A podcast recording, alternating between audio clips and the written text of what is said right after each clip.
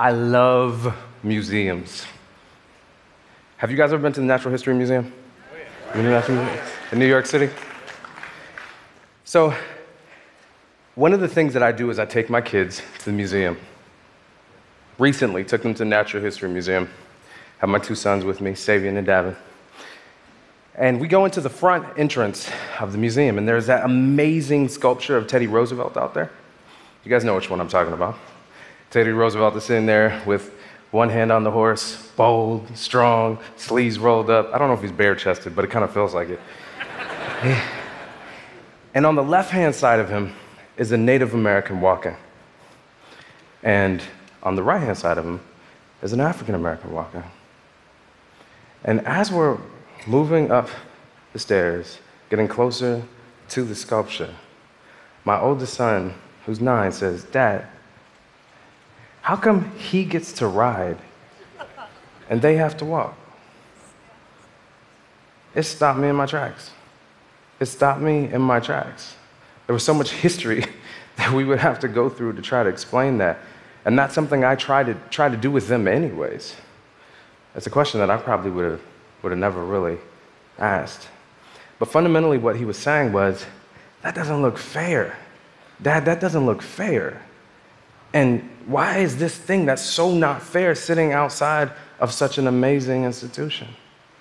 And this question got me wondering is there a way for us to amend our public sculptures, our national monuments? Not erase them, but is there a way to amend them? Now, I didn't grow up going to museums. That's not, that's not my history. My mother was 15 years old when I was born. She is amazing. My father was struggling with his own things for most of my life.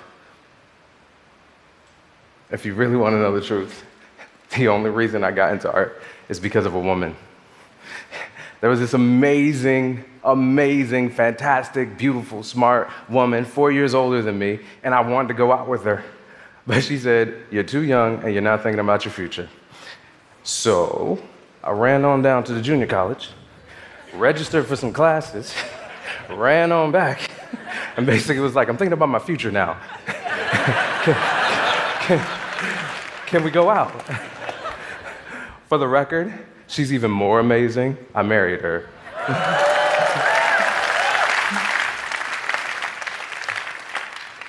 so, when I randomly ran down to the junior college and registered for classes, I really wasn't paying attention to what I was registering to.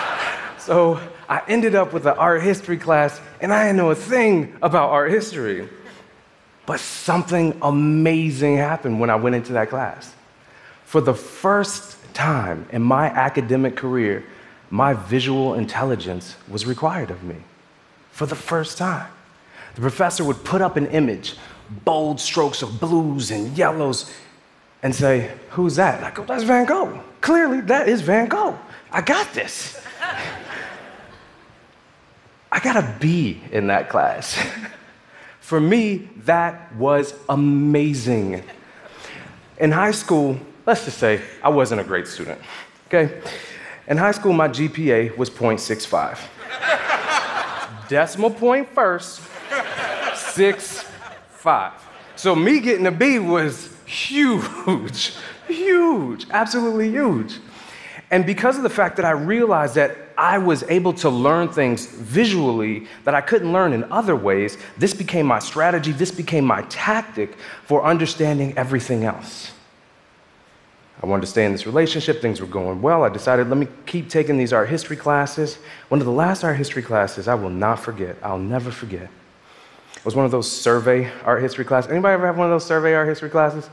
Where they try to teach you the entire history of art in a single semester. I'm talking about cave paintings and Jackson Pollock.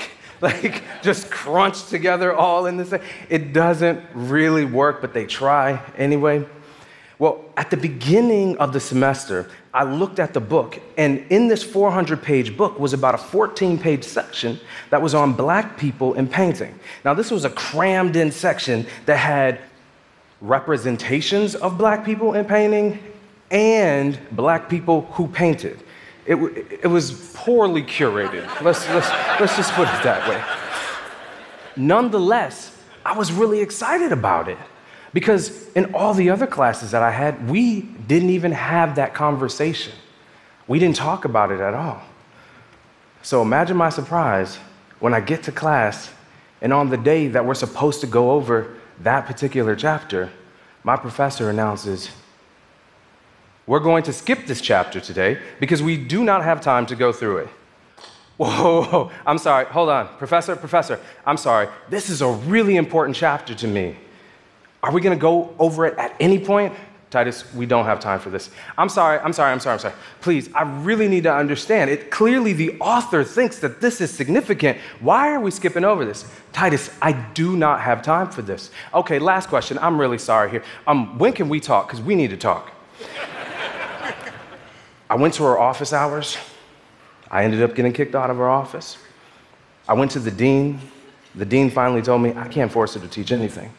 And I knew in that moment if I wanted to understand this history, if I wanted to understand the roles of those folks who had to walk, I was probably going to have to figure that out myself.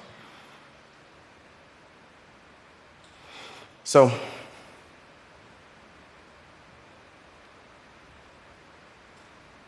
above you, right here on the slide, is a painting by Frans Hals.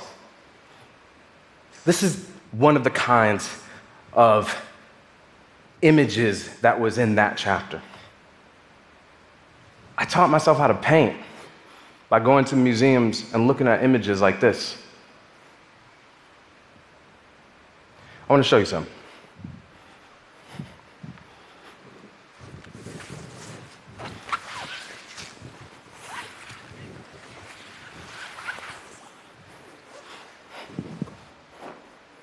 I made this. I, I made some alterations. You'll see there are some slight differences in the painting.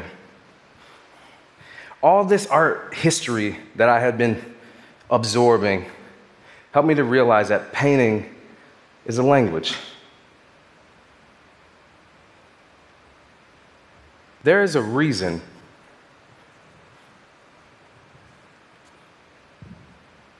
why he is the highest in the composition here.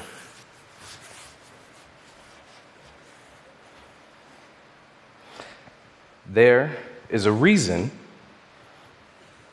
why the painter is showing us this gold necklace here. He's trying to tell us something about the economic status of these people in his paintings. Painting is a visual language where everything in the painting is meaningful, is important, it's coded,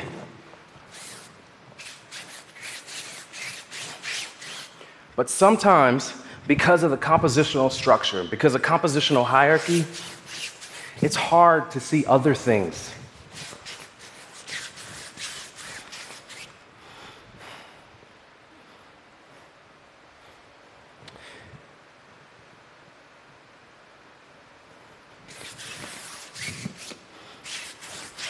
This silk is supposed to tell us also that they have quite a bit of money. There's more written about dogs in art history than there are about this other character here.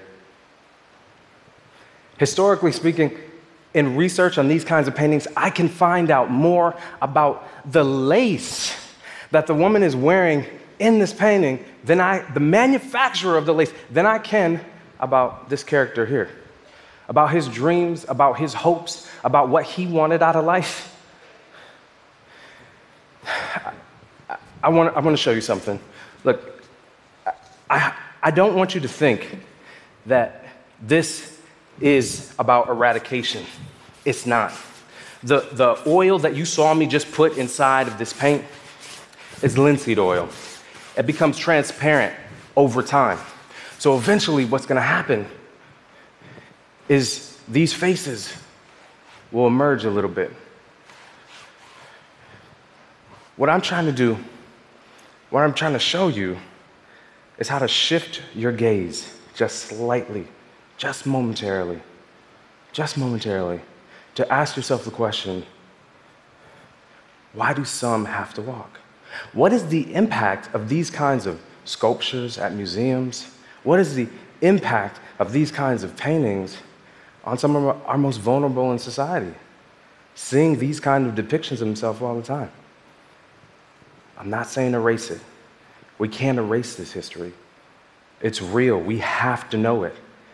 I think of it in the same way we think of. Let me step back, step back a second.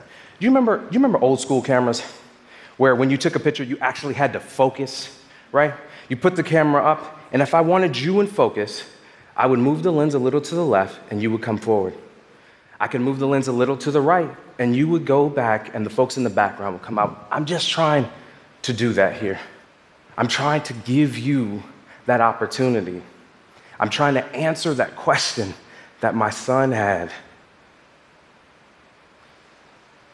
I want to make paintings, I want to make sculptures that are honest, that wrestle with the struggles of our past, but speak to the diversity and the advances of our present. And we can't do that by taking an eraser and getting rid of stuff. That's just not going to work. I think that we should do it in the same way the American Constitution works. When we have a situation where we want to change a law in the American Constitution, uh, we, don't, we don't erase the other one. Alongside that is an amendment Something that says, this is where we were, but this is where we are right now. I figure if we can do that, then that will help us understand a little bit about where we're going.